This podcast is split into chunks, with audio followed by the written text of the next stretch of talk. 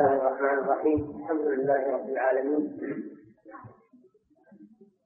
صلى الله وسلم على نبينا محمد وعلى آله وأصحابه أجمعين. قال الشيخ رحمه الله وهو سبحانه وتعالى أعلم بنفسه وبغيره وأصدق قيلا وأحسن حديثا من خلقه ثم رسله صادقون مصدوقون بخلاف الذين يقولون عليه ما لا يعلمون. ولهذا قال سبحان ربك رب العزة عما يصفون. وسلام على المرسلين. والحمد لله رب العالمين. تسبح نفسه عما وصفه به المخالفون للرسل. وسلم على المرسلين بسلامة ما قالوه من العيب من النفس والعيب وهو سبحانه وتعالى قد جمع بما وصف وسمى به نفسه بين النفي والإثبات. فلا عدول لأهل السنة والجماعة عما جاء به المرسلون فإنه الصراط المستقيم صراط الذين أنعم الله عليهم من النبيين والصديقين والشهداء والصالحين. هذا المقطع من كلام الشيخ رحمه الله. هو مضي فيما سبق من الكلام على مذهب أهل السنة والجماعة في الاسماء والصفات ومن أين أخذوه واستمدوه أخذوه من كتاب الله. ومن سنة رسول الله صلى الله عليه وسلم. ولماذا أخذوه من كتاب الله؟ ومن سنة رسول الله. دون غيره من المصادر دون غيرهما من المصادر لأن الله سبحانه وتعالى أعلم بنفسه وبغيره. وأصدق قيلا وأحسن حديثا من خلقه. الله جل وعلا أعلم بنفسه أما نحن فنحن لا نعلم عن الله. إلا ما علمنا الله سبحانه. لا نعلم عن الله شيئا. إلا ما أعلمنا الله. به عن نفسه. نعم نحن نرى الآيات الكونية والآيات القرآنية. التي تدل على كماله سبحانه وتعالى وتنزهه عن النقص. ولكن هذا مجمل. أما التفصيل وما يستحقه سبحانه وتعالى على وجه التفصيل وما ينزه عنه على وجه التفصيل فهذا لا بد فيه من الوحي. لا بد فيه من الوحي. النازل من الله جل وعلا. لأنه أعلم بنفسه سبحانه وتعالى. وأعلم بغيره. أما نحن فعلمنا قاصر. علمنا قاصر. لا يصل إلى معرفة تفاصيل ما يستحقه الله سبحانه وتعالى. ويوصف به ويسمى به وما ينزه عنه. علمنا قاصر عن ذلك. قال سبحانه وتعالى يعلم ما بين أيديهم وما خلفهم ولا يحيطون به علما. الله جل وعلا أعلم بغيره يعلم ما بين أيديهم وما خلفهم وأعلم بنفسه ولا يحيطون به علما. أي لا يدركون ما يستحقه الله جل وعلا من الأسماء والصفات وغير ذلك. الملائكة عليهم السلام يقولون سبحانك لا علم لنا إلا ما علمتنا إنك أنت العليم الحكيم.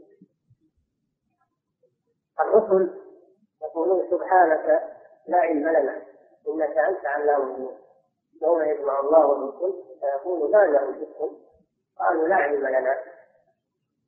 إنك أنت علام الغيوب.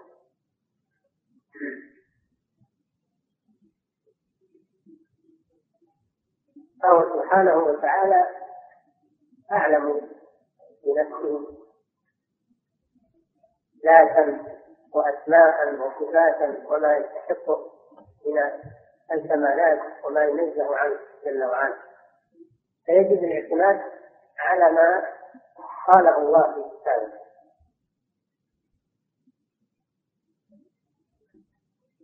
وأيضا الرسل لماذا نعتمد على كلامهم دون غيره؟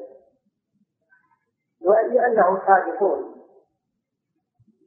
مصدوقون صادقون فيما يخبرون به ويبلغونه لا يزيدون ولا ينقصون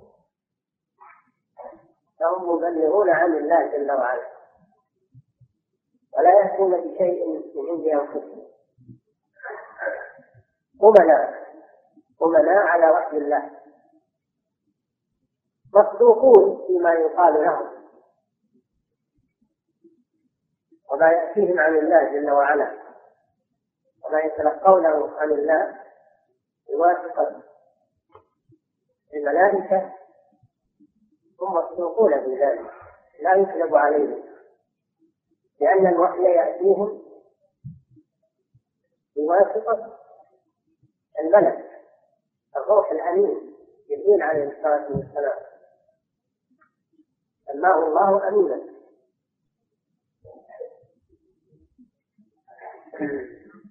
مؤتمنا على وحي الله سبحانه وتعالى. نزل به الروح الأمين على قلبك لتكون من المنذرين. الواسطة بين الرسل وبين الله واسطة أمانة وصدق. بخلاف الذين يتلقون عن الشياطين وعن الكهنة وعن المخرجين فإنهم يتلقون عن واسطة كاذبة واسطة ضالة فلا يعتمد على قولهم. قال تعالى قل هل أنبئكم قال تعالى هل أنبئكم على من تنزل الشياطين؟ تنزل على كل أفاك أثيم يلقون السمع وأكثرهم كاذبون فهذه واسطة الكفار وواسطة الضالين واسطتهم الشياطين. أما واسطة الرسل فيما بينهم وبين الله فهم الملائكة. ينزل الملائكة بالروح من أمره على من يشاء من عباده. أن أنذروا أنه لا إله إلا أنا. فاتقون الرسل تنزل عليهم ملائكة من الله سبحانه وتعالى. والكهان ونحوهم تنزل عليهم شياطين ولذلك صار صفتهم الكذب الاختراع والتضليل. هذا معنى قوله صادقون أي فيما يبلغونه للناس مصدوقون فيما يبلغهم عن الله جل وعلا بواسطة الملائكة. فواسطتهم إلى الله واسطة مأمونة موثوقة فما جاءوا به صدق ولهذا قال الشيخ بخلاف الذين يقولون عليه ما لا يعلمون. بخلاف الذين يقولون عليه ما لا يعلمون. بينا هذا وقلنا هذا في بيان الفرق بين الرسل وبين الكهان ونحن. فإن الكهان يقولون على الله ما لا يعلمون. وأما الرسل عليهم الصلاة والسلام فلا يقولون على الله إلا ما بلغهم عن الله بواسطة الوحي المنزل. الوحي المنزل بواسطة الرسل من الملائكة. وكذلك علماء الكلام فإنهم يقولون على الله ما لا يعلمون من جهمية ومعتزلة. وأتباعهم يقولون على الله ما لا يعلمون. لأنهم لا يتلقون كلامهم ومذهبهم عن الوحي. وإنما يتلقون هذا عن قواعدهم المنطقية وعن مشايخهم الذين قلدوهم بغير علم. فهم يقولون على الله ما لا يعلمون. الكهان والمنجمون والسحرة يقولون على الله ما لا يعلمون. علماء الكلام والمنطق الذين استخدموا ذلك في كتب العقائد فيما يثبتونه لله وما ينفونه عن الله يعتمدون على المنطق وعلى علم الكلام هؤلاء يقولون على الله ما لا يعلمون. هذا المنطق وهذا الكلام والجدل ما أنزل الله به من سلطان ان له قواعد قعدوها لأنفسهم واتخذوها حجة لهم خلاف أهل السنة والجماعة فإنهم بنوا مذهبهم على كلام الله وعلى كلام رسول الله صلى الله عليه وسلم. وكذلك الصوفية الذين يتلقون عقائدهم ومذهبهم عن مشايخ عن مشايخ الطرق. يتلقون ذلك عن مشايخ الطرق. يشرعون لهم ويقولون لهم في حق الله ما ينزه الله جل وعلا عنه. المتصوفة لا يتلقون دينهم عن الرسل وإنما يتلقون دينهم عن مشايخهم مشايخ الطرق وما يقولون لهم. ومشايخ الطرق لا يتلقون عن الرسل وإنما يتلقون عن الشياطين. مثل القرآن تقريبا. لأنهم يقولون إنهم يأخذون دينهم عن الله مباشرة. لا بواسطة الرسل. يقول رأيت ربي وقال لي كذا وكذا وأمرني بكذا وكذا. تجدون هذا في كتب المتصوف أن شيخهم رأى الله وأن الله قال له كذا وكذا وأمره بكذا وكذا. هذا موجود في كتب ما نقول عليهم من عندهم. موجود في كتب يتلقون دينهم عن مشايخهم الضلال ومشايخهم يزعمون أنهم يتلقون عن الله. فهم لا يتلقون عن الرسل فهم يقولون على الله ما لا يعلمون. إذا الكهان والمتصوفة وعلماء الكلام كل هؤلاء الطوائف لا يأخذون دينهم عن كتاب الله وسنة رسوله صلى الله عليه وسلم. الكهان عن الشياطين. علماء الكلام عن قواعد المنطق التي أسسها لهم أساطيرهم وعلماؤهم. كما أسست قواعدهم أثبتوه وما نفته قواعدهم نفوه يحكمون القواعد المنطقية المتصوفة يتلقون دينهم عن مشايخهم. ومشايخهم يزعمون أنهم يتلقون ذلك عن ربهم وأنهم ليسوا بحاجة إلى الرسل. الرسل للعوام يقولون أما نحن خواص بل خاصة خاصة. آه، هذا دينهم والعياذ بالله. فهم يقولون على الله ما لا يعلمون. والقول على الله بلا علم هو أشد المحرمات. قال تعالى قل تعالوا قال سبحانه وتعالى قل إنما حرم ربي الفواحش ما ظهر منها وما بطن.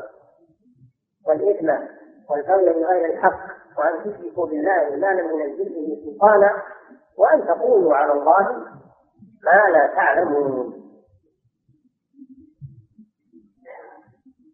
بدأ سبحانه وتعالى بالأخف فالأخف تدرج إلى الأشد. فأشد المحرمات هو القول على الله بلا علم.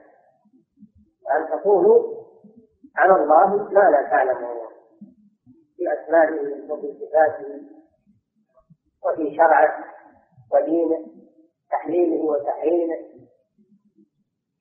وكل من قال إن الله أحل كذا وحرم كذا بدون دليل من الكتاب والسنة فقد قال على الله بلا علم. وكل من قال إن الله اتصف بكذا ويسمى بكذا بلا دليل من الكتاب والسنة فإنه قد قال على الله بلا علم. وكل من قال إن الله يتقرب إليه بكذا وكذا من القربات بلا دليل من الكتاب والسنة فقد قال على الله بلا علم وهو مبتدع. إذا فكل هذه الطوائف كلها تقول على الله بلا علم. الفقهاء والمنجمون علماء الكلام والمنطق المتصوفة المبتدعة أربع طوائف أو أكثر من هذا كلهم يقولون على الله بلا علم. في شرعه وفي دينه وفي أسمائه وصفاته سبحانه وتعالى.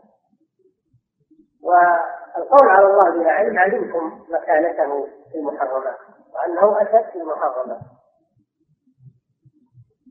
وأن تقولوا على الله ما لا تعلمون. وقال تعالى ومن أظلم ممن افترى على الله كذب لا أحد أظلم منه. والذي قال على الله بدون وحي منه سبحانه افترى عليه. لأنه تقول على الله ما لم يكن. قال تعالى ويوم القيامة ترى الذين كذبوا على الله وجوههم مسودة أليس في جهنم مثوى للمتكبرين؟ وقال النبي صلى الله عليه وسلم من كذب علي متعمدا فليتبوأ مقعده من النار.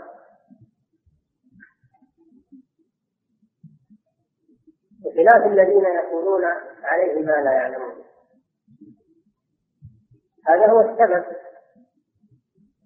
في أنه لا يقال في أسماء الله وصفاته إلا ما ثبت في كتاب الله وفي سنة رسول الله. لأن الله أعلم بنفسه وبغيره ولأن رسوله صادق المصدوق عليه الصلاة والسلام. وأما ما ما عدا الكتاب والسنة فإن فإنه ضلال. وقول على الله بلا علم أيا كان قائله ولهذا قال سبحانه فإنه سبحانه أصدق قيلا وأحسن حديثا للخلق. الله جل وعلا أصدق قيلا قال تعالى ومن أصدق من الله قيلا. وقيل أصلها قولا. أصلها قولا. لما انكسرت القاف في قولا أبدلت الواو ياء فصارت قيلا ولا أصلها قيلا لأن من قال يقول الواو. فلما انكسرت انكسرت وقعت الواو ساكنة وقعت الواو ساكنة إذا كسر قلبت. قلبت ياء فصارت قيلا وقوله من أصدق من الله قيل أي لا أحد. هذا استفهام معناه النفي أي لا أحد أصدق من الله قيلا وإذا كان كذلك وجب الاعتماد على قوله سبحانه وتعالى. لأنه لا أحد أصدق منه. ولا أحد أعلم منه سبحانه وتعالى. إذا اجتمع العلم والصدق. إذا اجتمع العلم والصدق وجب الأخذ بالقول. الصادر عن علم وعن صدق. لأن الجاهل لا يؤخذ خبره. والكاذب لا يؤخذ خبره. إنما يؤخذ خبر العالم الصادق. وهذا وصف الله جل وعلا. هو أعلم. أعلم بنفسه وأعلم بكل شيء وهو أصدق القائلين. اجتمع في قوله سبحانه وتعالى العلم التام والصدق التام وجب الاعتماد عليه. والصدق معناه مطابقة الخبر للواقع هذا هو الصدق. مطابقة الخبر للواقع هذا هو الصدق. والكذب مخالفة الخبر الواقع إذا خالف الخبر الواقع صار كذبا. إذا وافقه صار صدقا فقد اجتمع في قوله سبحانه وتعالى العلم التام والصدق التام. فوجب قبوله والاعتماد عليه لا سيما في هذا الباب واسماء الله وصفاته الذي هو أساس العقيده وأحسن حديثا من خلقه. قال الله تعالى الله لا إله إلا هو ليجمعنكم إلى يوم القيامة لا ريب فيه ومن أصدق من الله حديثا. والحديث والقول بمعنى واحد. وفي الحديث الصحيح عن النبي صلى الله عليه وسلم أنه كان يقول في خطبه إن أحسن الحديث كتاب الله. وخير الهدي هدي محمد صلى الله عليه وسلم. والله جل وعلا يقول الله نزل أحسن أحسن الحديث. أحسن الحديث. ويقول سبحانه وتعالى نحن نقص عليك أحسن أحسن القصص. الله نزل أحسن الحديث كتابا متشابها مثالي نحن نقص عليك أحسن القصص بما أوحينا إليك. هذا القرآن. فكلام الله أحسن القصص واصدق الحديث وأحسن الحديث. وإذا كان كذلك وجب الاعتماد عليه وترك ما خالف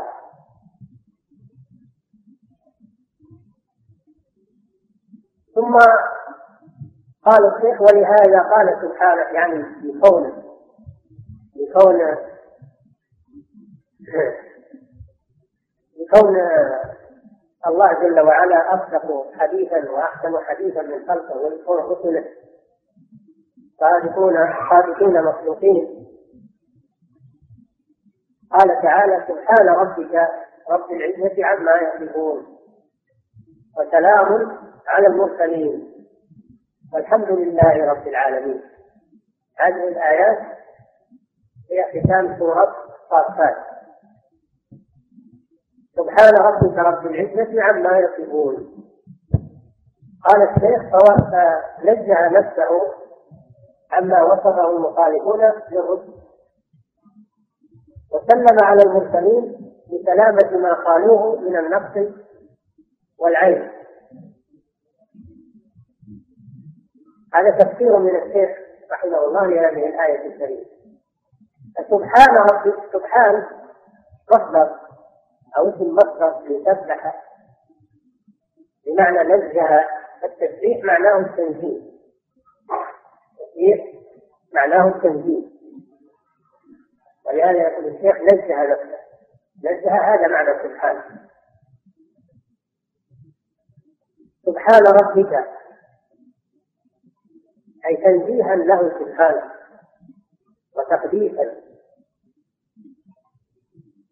أو منصوب على المصدرية تقديره مسبح سبحانه. ربك الرب هو المالك. هو المالك والسيد والمتصرف. هذا هو الرب. سبحان ربك. والخطاب للنبي صلى الله عليه وسلم. هذا من باب التشريف. له صلى الله عليه وسلم وإلا فهو رب كل شيء سبحانه وتعالى. لكن هذا من باب التشريف لهذا الرسول صلى الله عليه وسلم. رب العزة عما يصفون بدل. ربي بدل من ربك وبدل المجرور مجرور والعزة مضاف إليه. والعزة معناها القوة. القوة والغلبة والمنع.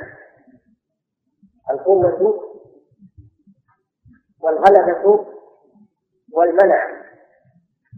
العزة لله جل وعلا. العزة المطلقة لله جل وعلا. هو العزيز. بمعنى القوي وبمعنى المنيع الذي لا يرام سبحانه وتعالى.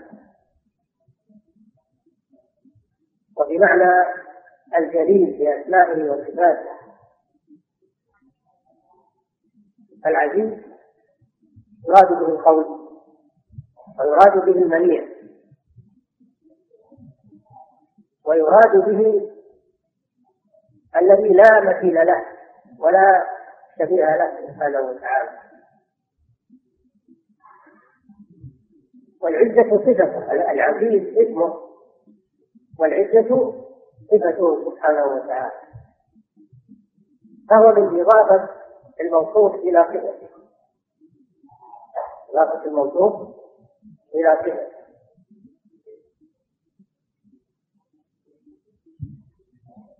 سبحان ربك رب العزة. عما يصفون أي أنزه أي أي أنزه الله سبحانه وتعالى عما يصفون يصفون. الواو واو الجماعة. ترجع إلى من؟ إلى المخالفين للرسل. ولهذا يقول الشيخ نزه نفسه عما وصفه به المخالفون للرسل. المخالفون للرسل كذبوا على الله سبحانه وتعالى. حيث أشركوا به. زعموا أن له شريكا. وهذا من الكذب على الله سبحانه وتعالى. زعموا أن له ولدا. زعموا أن له ولدا. وهو منزه عن ذلك سبحانه وتعالى. زعم زعمت اليهود أن يده مغلولة وأنه فقير. إلى غير ذلك. فالله نزه نفسه عما وصفوه به من هذه النقائص وغيرها.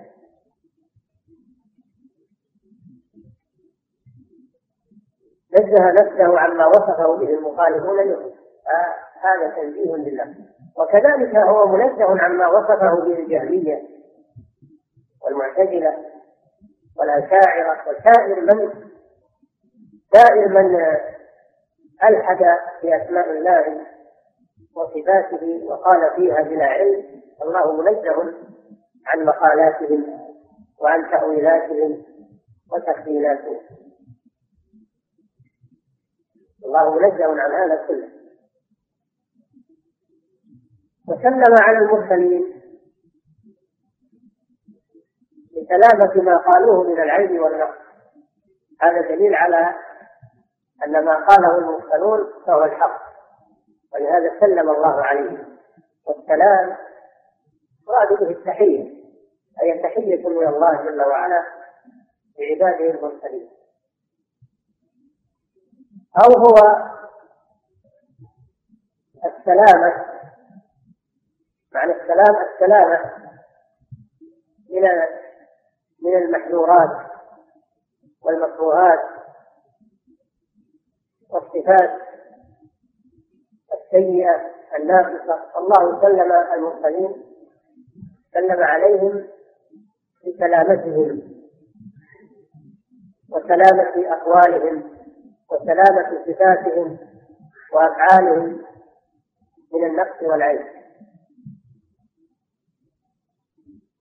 فسلامة أقوالهم في الله عز وجل حيث وصفوا الله بما وصف به نفسه.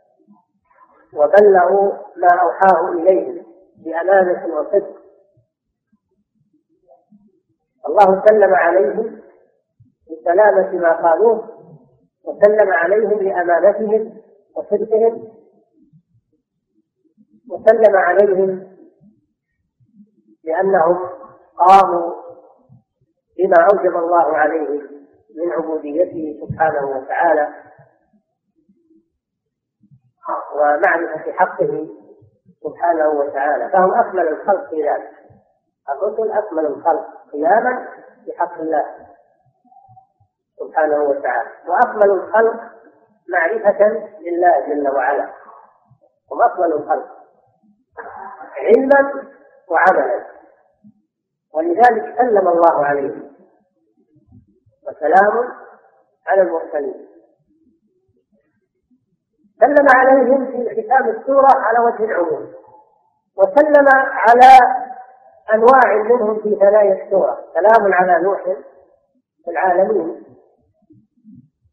سلام على إبراهيم. سلام على إلياسين. سلم على أفراد منهم بالتفصيل وسلم على عليهم جميعا في ختام هذه السورة. لسلامة ما قالوه من العيب والنقص في حقه سبحانه وتعالى. فلذلك وجب وجب اتباعه والاعتماد على ما بلغوه عن الله سبحانه وتعالى. ثم ختم السورة بقوله الحمد لله رب العالمين. الحمد لله أي جميع المحامد. جميع المحامد لله جل وعلا. لأنه هو المنعم بجميع النعم. فالحمد المطلق لله جل وعلا. وأعظم النعم ما شرعه لعباده وما أرسل به رسله وأنزل به كتبه هذا هو أعظم النعم التي يستحق أن يحمد عليها سبحانه وتعالى. رب العالمين عرفنا معنى الرب وأما العالمين فهو جمع عالم. العالمين جمع عالم. والعالم كل ما سوى الله سبحانه وتعالى يقال له عالم. والعوالم تختلف. عوالم في السماوات وعوالم في الأرض وعوالم في البحر وعوالم لا يعلمها إلا الله سبحانه وتعالى. عوالم ظاهرة وعوالم خفية لا يعلمها إلا الله جل وعلا. فهو رب العالمين فله الربوبية المطلقة. له الربوبية المطلقة والألوهية. على خلقه أجمعين. والرب والإله إذا اجتمع فسر الرب بأنه المالك الخالق الرازق المحيي المميت والإله بأنه المعبود. المألوه أما إذا ذكر واحدا منهما ذكر الرب وحده دخل فيه الإله. أو ذكر الإله وحده دخل فيه الرب. مثل المؤمن والمسلم. ومثل الفقير والمسكين. هناك أسماء يقولون إذا اجتمعت افترقت وإذا انفردت اجتمعت. إذا افترقت اجتمعت وإذا اجتمعت افترقت. ومن ذلك الرب والإله إذا اجتمعا صار معنى الرب الخالق الرازق المحيي المميت المدبر ومعنى الإله المألوه المعبود المستحق للعبادة. وإذا ذكر واحدا منهما دخل فيه دخل فيه الآخر الرب المطلق هو الله جل وعلا. رب العالمين. أو تقول الرب سبحانه وتعالى. أما الرب من الخلق فيقيد. يقال رب الدار رب الدابة. ما يقال الرب كذا أو رب العالمين إلا الله جل وعلا. أما الربوبية الجزئية يجوز إطلاقها على المخلوق. الربوبية الجزئية رب الدار رب الدابة رب القلم رب السيارة وما ذلك. بمعنى صاحبها بمعنى صاحبها ومالكها نعم.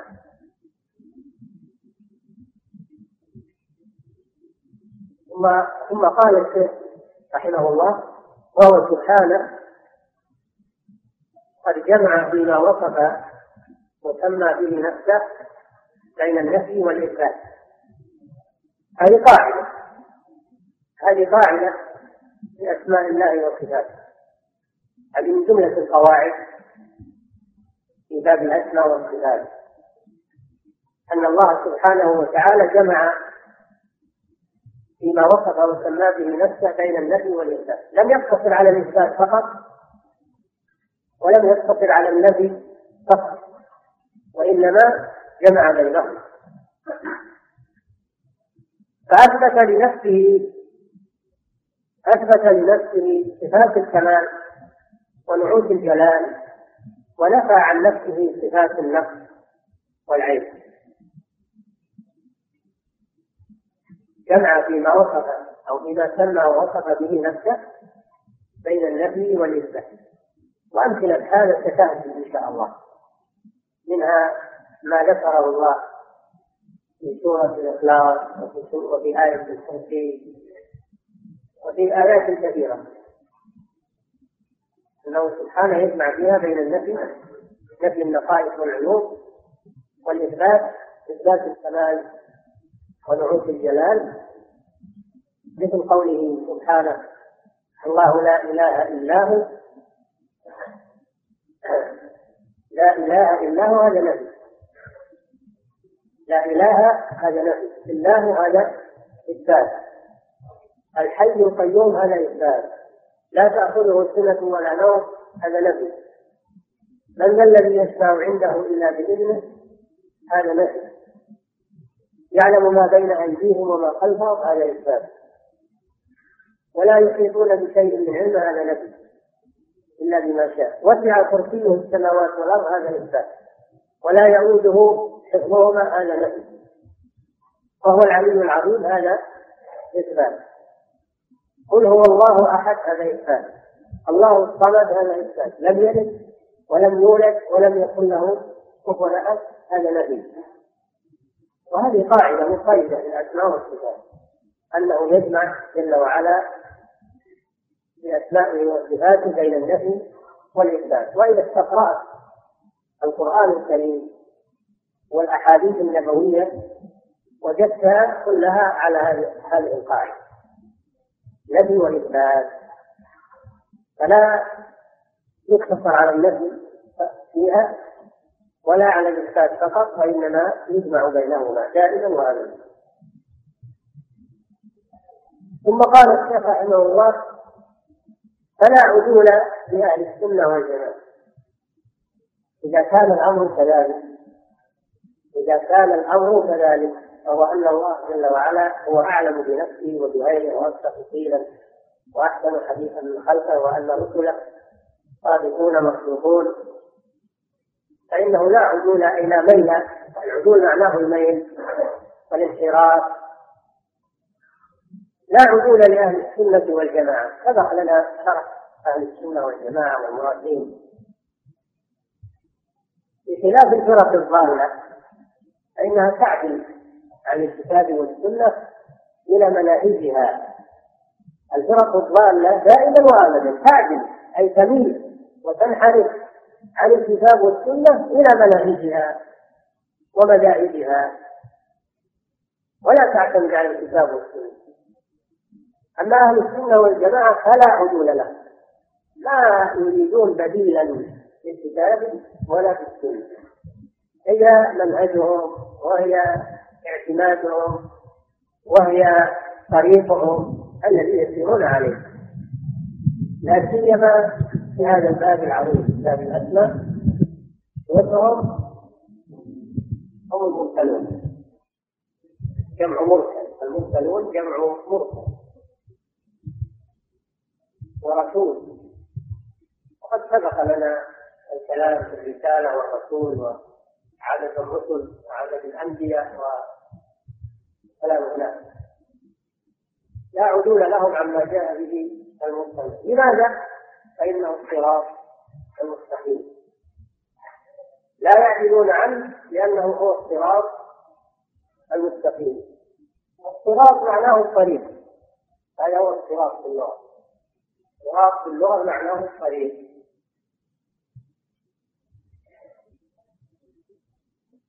المستقيم معناه معتدل. بخلاف المعوج. قال تعالى وأن هذا صراطي مستقيما قال تعالى اهدنا الصراط المستقيم. الصراط هو الطريق والصراط المستقيم هو الطريق المعتدل. الذي لا اعوجاج فيه. ولا خفاء فيه ولا استباء فيه سقيم بكل معاني الاستقامة بخلاف الطرق الأخرى فإنها غير مستقيمة. بل هي منحرفة. طرق منحرفة غير مستقيمة. ولا تؤدي إلى نجاة. خلاف الصراط المستقيم فإنه يؤدي إلى النجاة. والصراط يقولون نوعان صراط معنوي وصراط حسي الصراط المعنوي هو منهج الرسل عليهم الصلاة والسلام. والصراط الحسي هو الجسر المنصوب على متن جهنم على حسي. الصراط الحسي يمر الخلائق بالموت يوم القيامة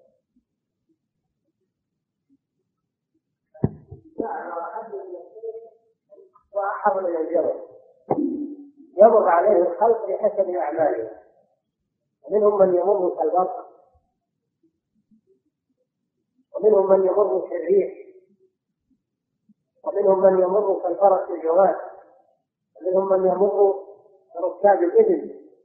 ومنهم من يعدو عدوى.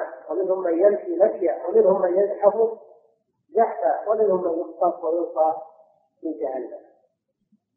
قال تعالى وربك لنحشرنهم والشياطين ثم لنحضرنهم حول جهنم جثيا ثم لننزعن من كل شيعة أيهم أشد على الرحمن نبيا ثم لنحن أعلم بالذين هم أولى بالأرسلية وإن منكم إلا واردها هذا المرء على كان على ربك حجما مقضيا ثم ننجي الذين اتقوا. ونذر الظالمين فيها جديد قالوا ولا يسلك على صراط يوم القيامة إلا من سلك على الصراط في الدنيا. الصراط المعنوي هذا في الدنيا وهو منهج الرسل عليهم الصلاة والسلام. الصراط الحسي هذا هو الجسر المنصوب على مثل جهنم. لا يسلم ولا يمر على الصراط الحسي يوم القيامة إلا من مر على الصراط المعنوي في الدنيا. لاحظوا هذا. فمن مر على الصراط المعنوي في الدنيا مر على الصراط الحسي يوم القيامة ونجا ومن سقط من الصراط المعنوي في الدنيا بأن ضل عنه وانحرف عنه فإنه يسقط على الصراط الحسي يوم القيامة. يسقط منه إلى جهنم. ولهذا أمرنا الله جل وعلا بسؤاله في آخر سورة الفاتحة اهدنا الصراط المستقيم. صراط الذين أنعمت عليهم. هذا الصراط المعنوي وهو منهج الرسل عليه الصلاة والسلام. اهدنا الصراط المستقيم. صراط الذين أنعمت عليهم. غير المغضوب عليهم أي غير صراط المغضوب عليهم وغير صراط الظالمين. لأن من وفق وهدي إلى الصراط المستقيم فإنه ينجو على الصراط المنصوب على مثل جهنم يوم القيامة.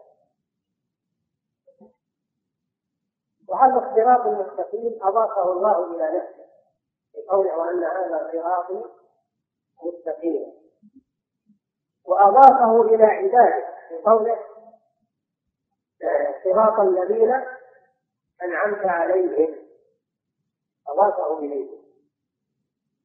فإضافته إلى نفسه لأنه هو الذي نصبه سبحانه وتعالى وأطاعه وإضافته إلى عباده لأنهم ساروا عليه ونهجوا عليه.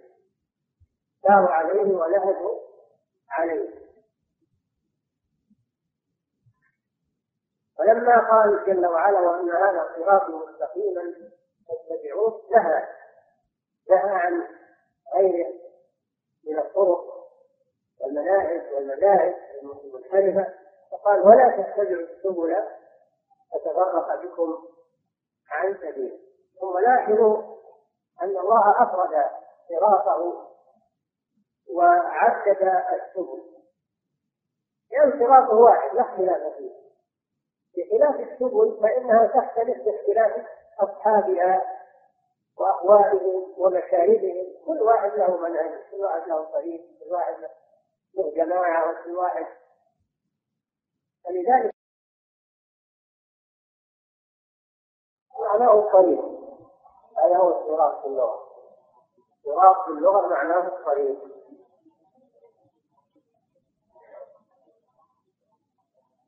المستقيم معناه المعتدل. بخلاف المعوج. قال تعالى وأن هذا صراطي مستقيما قال تعالى اهدنا الصراط المستقيم. الصراط هو الطريق الصراط المستقيم هو الطريق المعتدل الذي لا اعوجاج فيه ولا خفاء فيه ولا اتباع فيه. سقيم بكل معاني الاتخاذ بخلاف الطرق الأخرى فإنها غير مستقيمة. بل هي منحرفة. طرق منحرفة غير مستقيمة. ولا تؤدي إلى نجاة. خلاف الصراط المستقيم فإنه يؤدي إلى النجاة. والصراط يقولون نوعان صراط معنوي وصراط حسي الصراط المعنوي هو منهج الرسل عليهم الصلاة والسلام. الصراط الحسي هو الجسر المنصوب على متن جهنم. على حس صراط الحسي يمر الخلائق من فوق يوم القيامة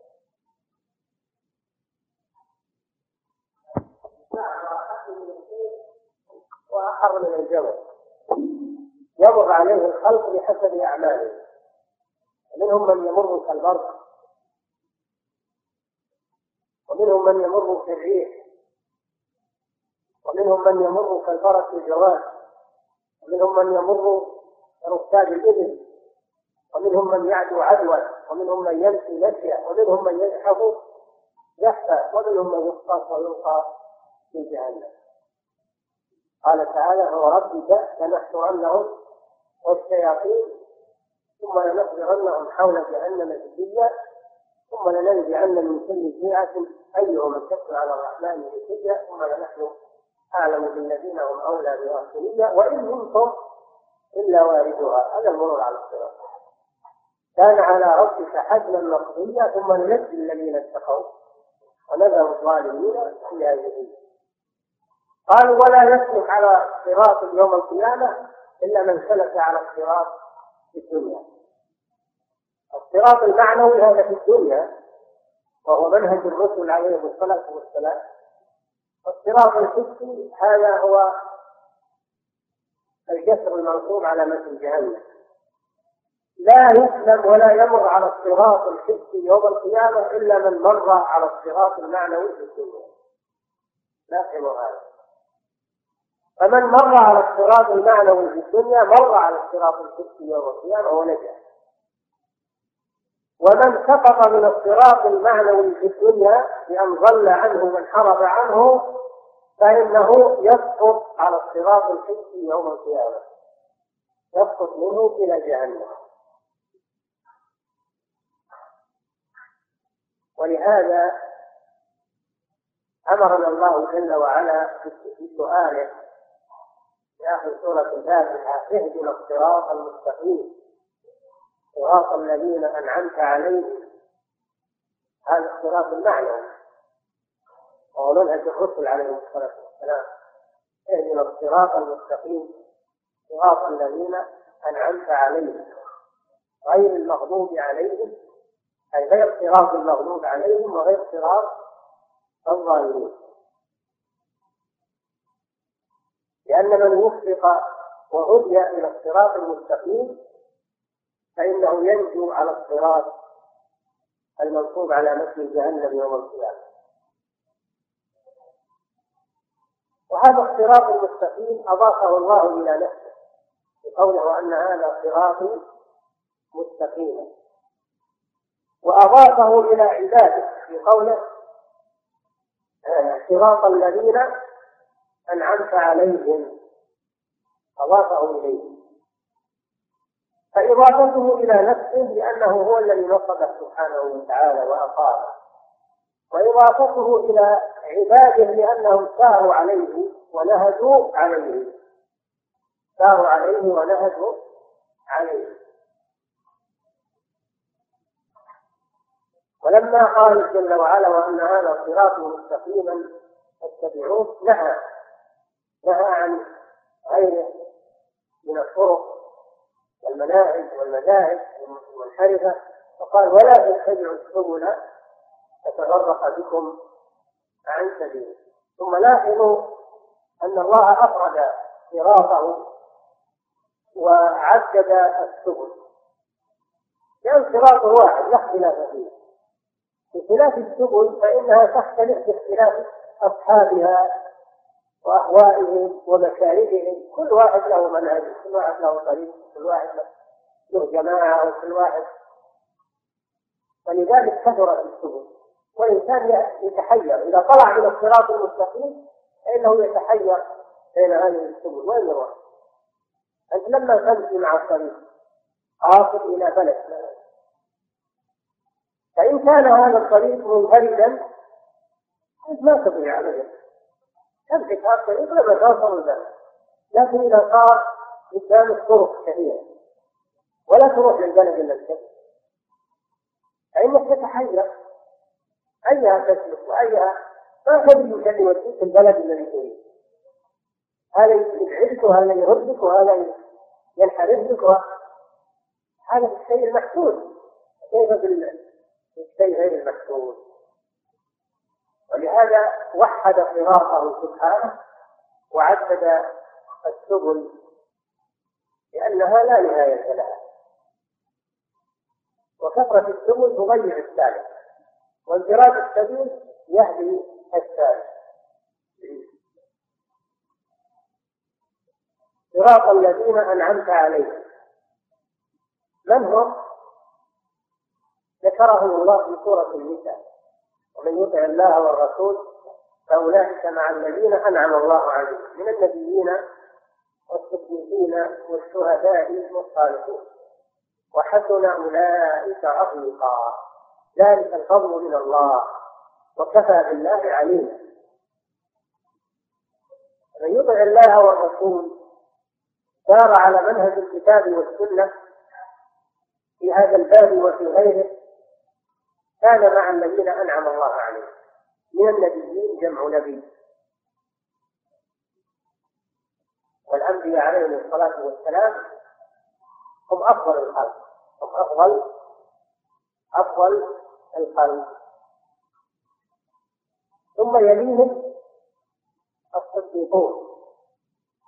والصديقون جمع صديق والمراد بالصديق المبالغ.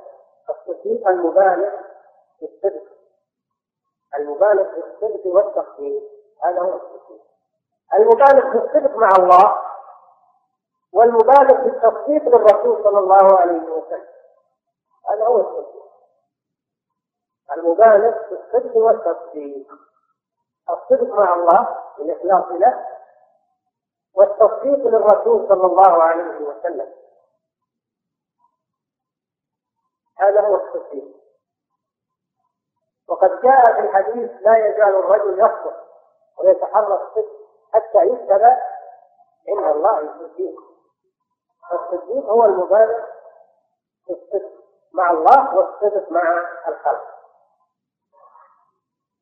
فهم أعلى أعلى طبقات الأمة بعد الأنبياء الصديقون والشهداء جمع شهيد الشهداء جمع شهيد والشهيد هو الذي قتل في المعركة مع الكفار. الذي قتل في المعركة مع الكفار. سمي شهيدا لأنه تشهده الملائكة عند موته تدعو الملائكة عند موت. وتتولى ولاده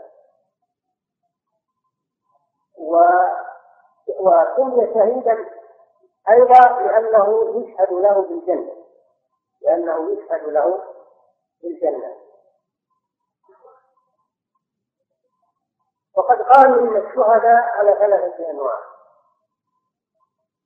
شهيد في الدنيا والآخرة. الأول شهيد في الدنيا والآخرة. وهو الذي قتل في سبيل الله. في المعركة مع الكفار. قتل في سبيل الله في المعركة مع الكفار. فهذا شهيد في الدنيا والآخرة. النوع الثاني شهيد في الآخرة لا في الدنيا. وهم الذين جاء في الأحاديث وصفهم بالشهادة وهم بغير كفاية. الذي يموت في الطاعون والذي يموت في الهدم والحريق والغرق. الذي يموت في الطاعون والذي يموت في الهدم والحريق والغرق من المؤمنين والمرأة إذا ماتت في بطنها يعني في ولادتها التي تموت على على في ولادتها هؤلاء شهداء لكن شهداء في الآخرة. أما في الدنيا فيعاملون معاملة سائر الأموات من التقليل والتسليم والصلاة عليهم. أما الشهداء من النوع الأول فإنهم يقتلون في ثيابهم ولا يصلى عليهم ولا يغسلون. يتركون في دمائهم. يتركون في دمائهم. لأن دماءهم شرف لهم عند الله سبحانه وتعالى. ويدفنون في ثيابهم التي قتلوا فيها. لا تستبدل بغيرها لشرفها وفضلها. ولا يصلى عليهم لأنهم أحياء عند ربهم يرزقون. أحياء عند ربهم يرزقون. ولا تحسبن الذين قتلوا في سبيل الله أمواتا بل أحياء عند ربهم يرزقون. قال تعالى ولا تكونوا من يقتلوا في سبيل الله أمواتا بل أحياء ولكن لا تشعرون. هذا من قتل في المعركة مع الكفار لتكون كلمة الله هي العليا النوع الثالث شهيد في الدنيا لا في الآخرة. شهيد في الدنيا لا في الآخرة. وهو الذي الغال الذي غل في سبيل الله. قتل في المعركة مع الكفار لكنه غل في سبيل الله. أخذ من الغنيمة قبل أن تقتل. فهذا وإن قتل في المعركة مع الكفار وقصد جهاد الكفار وإعلاء كلمة الله لكن لما غل ارتكب كبيرة من كبائر الذنوب. وصار شهيدا في الدنيا لا في الآخرة قال تعالى وما كان للنبي لن يغل ومن يغل يأتي بما غل يوم القيامة ثم توفى كل نفس ما كسبت وهم لا يظلمون. وكذلك قاتل نفسه. لو أن إنسانا جرح في المعركة جرح في المعركة جرحا خطيرا إلا أنه لم يصبر فقتل نفسه. كحالة الرجل الذي مع الرسول صلى الله عليه وسلم. فهذا يكون ارتكب كبيرة من كبائر الذنوب. يستحق بها النار والعياذ بالله. فهذا سعيد في الدنيا. يعامل معاملة الشهيد في الدنيا. ولكن في الآخرة لا يكون شهيدا إلا إن غفر الله له وتاب عليه. الحاصل هؤلاء هم الشهداء. والصالحون. سائر المؤمنين. صالحون سائر المؤمنين. الذين هم دون الصديقين ودون الشهداء. سائر المؤمنين. أولئك مع الذين أنعم الله عليهم من النبيين والصديقين والشهداء والصالحين. هذه أعلى طبقات الخلق. أعلى طبقات الخلق هذه. فمن أطاع الله ورسوله صار معه. صار معهم رفيقا لهم لماذا أخبر الله جل وعلا بذلك؟ فأولئك مع الذين أنعم الله عليهم من النبيين والصديقين والشهداء والصالحين. حسن أولئك رفيقا لأن الذي يطيع الله ورسوله يحصل عليه غربة وشقة يحصل عليه تعب من الناس ويخالفه الأكثرون. فلا يستوعب من قلة المرافقين لأن رفقاءه هم هؤلاء. الذين أنعم الله عليهم من النبيين والصديقين والشهداء والصالحين فيقنع الإنسان وإن خالفه الأكثر. وإن آذوه وإن ضايقوه ما دام أنه على الحق وعلى منهج الكتاب والسنة فإنه يسقط ولو لم يكن معه أحد لأن معه أشرف الخلق الذين أنعم الله عليهم من النبيين والصديقين والشهداء والصالحين وحسن أولئك رفيقا. فلهذا أهل السنة والجماعة لا عدول لهم. عن ما جاء به المرسلين. لأنه هو الصراط المستقيم الذي يؤدي إلى هذه النتائج الطيبة والعواقب الحميدة لكن هذا يحتاج إلى إيمان ويحتاج إلى صبر ويقين. هذا صراط والسير عليه والتمسك به يحتاج إلى إيمان ويحتاج إلى الصبر وثبات وهذا فضل الله. ولهذا ولهذا أمرنا الله جل وعلا أن نقول في كل ركعة اهدنا نطلب منه سبحانه وتعالى أن يهدينا إلى هذا الصراط لأنه لا حول للإنسان ولا قوة. وإن عرف وعلم هذا الشيء لكن لا حول له ولا قوة في التوفيق له السير عليه إلا بتوفيق الله سبحانه وتعالى. وهداية الله جل وعلا. اهدنا الصراط المستقيم أي دلنا وأرشدنا وثبتنا على هذا الصراط. وإن خالفه من خالفه. فنحن لا نعتم بالمخالفين. ما دمنا على حق وعلى طريق سليم ومنهج مستقيم. نعم نحتاج إلى صبر.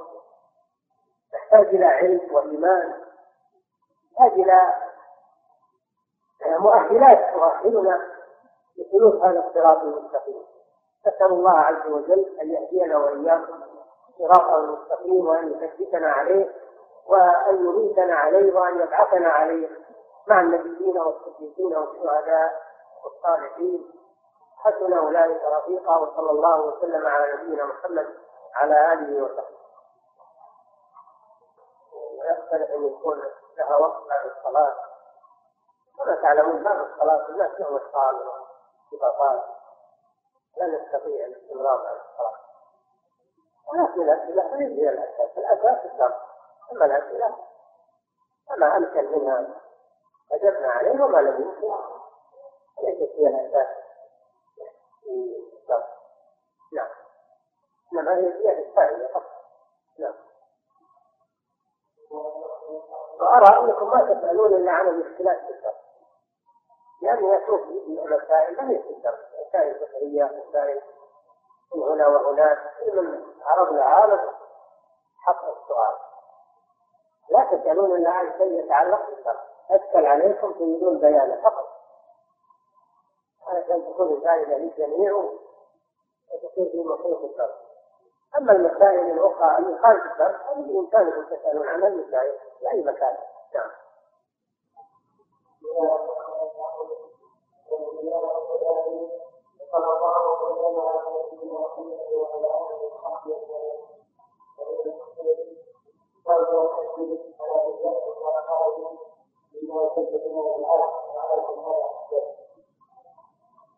هم يعرفونه هم يعرفون ان هذا خطا ضار الثاني للمسجد وإساءة الأبد في المسجد وإلى الشر هم يعرفون ان هذا خطأ فعليهم أنهم يكفوا أن يكفوا أولادهم عن المسجد ويمنعوهم من هذا الرجل نعم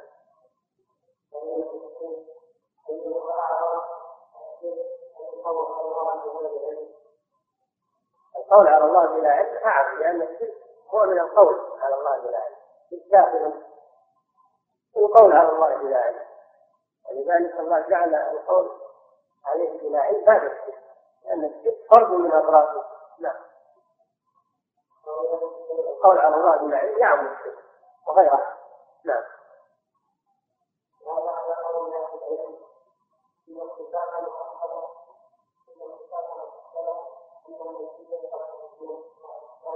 يأتي هذا يأتي نوع النفي ونوع الإثبات النفي نفي مجمل والإثبات لا مفصل هذا اللي يأتي إن شاء الله. نعم.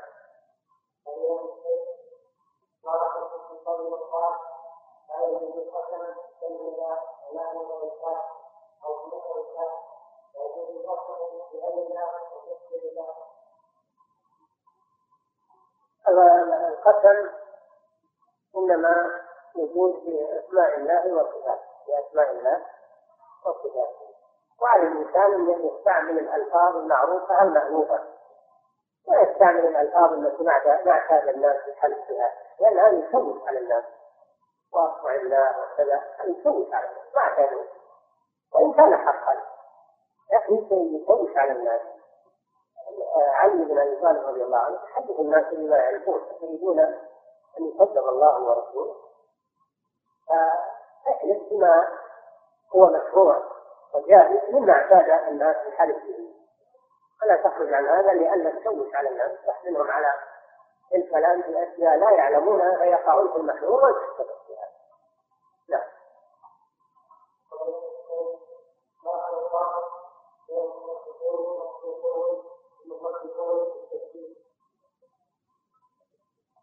صادقون فيما يخبرون به ومصدوقون فيما يخبرون من عن الله سبحانه وتعالى.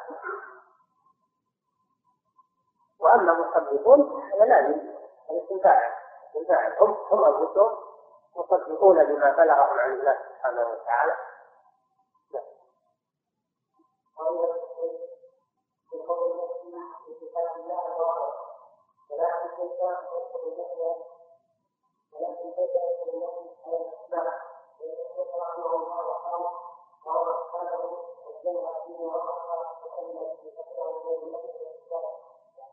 يأتي هذا. الكلام في النفي والإثبات سيأتي إن شاء الله. نعم. يقول الدكتور أن هذا الإسلام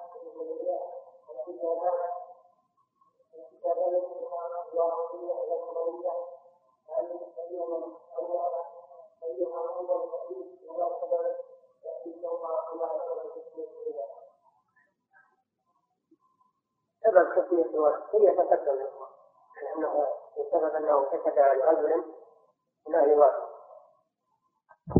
لأنه كتب عن رجل من أهل الحماس الشام وأما أيهما أسبق؟ ما أدري لكن الحموية الحموية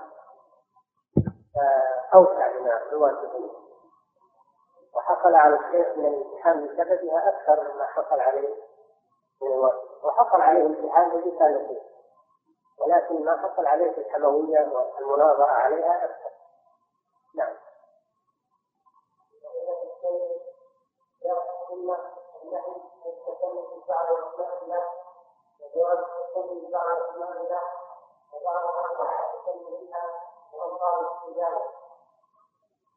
ما أعرف المنع أنا ما أعرف المنع ما هو الذي جاء المنع منه؟ سمي بأسماء الله ورد في الكتاب مثل رؤوف رحيم وصف النبي صلى الله عليه وسلم. المؤمنين رؤوف رحيم. وعليم ذكروه بغلام عليم وغلام حليم. هذه من أسماء الله سبحانه ولكن ليس العليم كالعليم وليس الحليم كالحليم وليس وقال الله جل وعلا إن آه، قال تعالى فجعلناه سميعا بصيرا. عن الإنسان سميع. الله سميع والإنسان سميع. الله بصير والإنسان بصير. لكن مع الفارق مع الفارق بين ما لله سبحانه وتعالى وما للمخلوق. والملك أيضا وقال الملك ومن اسماء الله الملك. لكن ليس الملك كالملك الفارق العظيم بين أسماء الخالق وصفاته وأسماء المخلوقين وصفاته. لا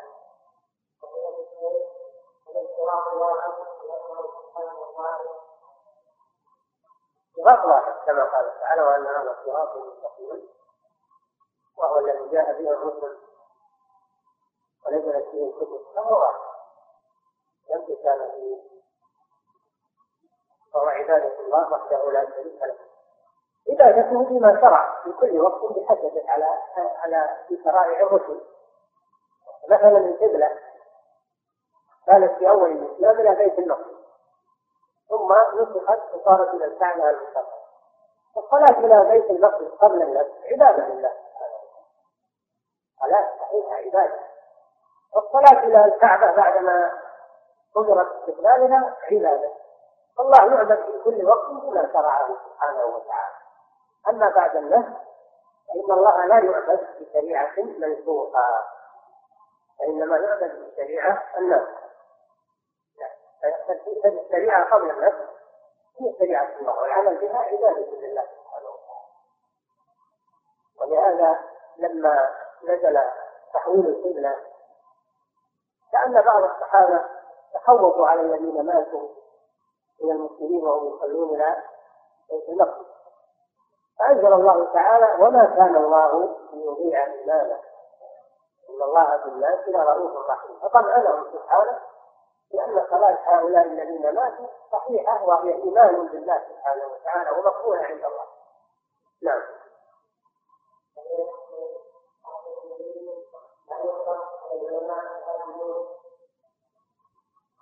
يطلق يطلق على من اتصف بهذا الوصف وهم يختلفون التكليفية لكن من بلغ غاية الصدق مع الله والتصديق للرسول صلى الله عليه وسلم هو الصدق مع الناس في الحديث والمعاملة. وهو صدق. يعني يكون صادقا مع الله في عبادته. صادقا مع الرسول صلى الله عليه وسلم في اتباعه والاقتداء بهديه صادقا مع الناس في حديثه معهم ومعاملاته معهم لا يعرض عنه كذب. والناس يتفاوتون في هذا التكليفية كاملة والتكليفية دون ذلك. نعم.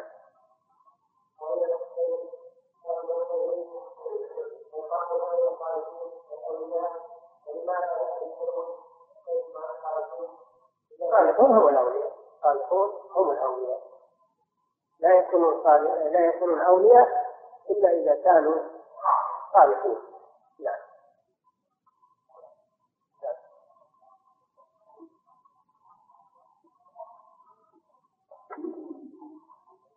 كل صالح فهو ولي لله سبحانه وتعالى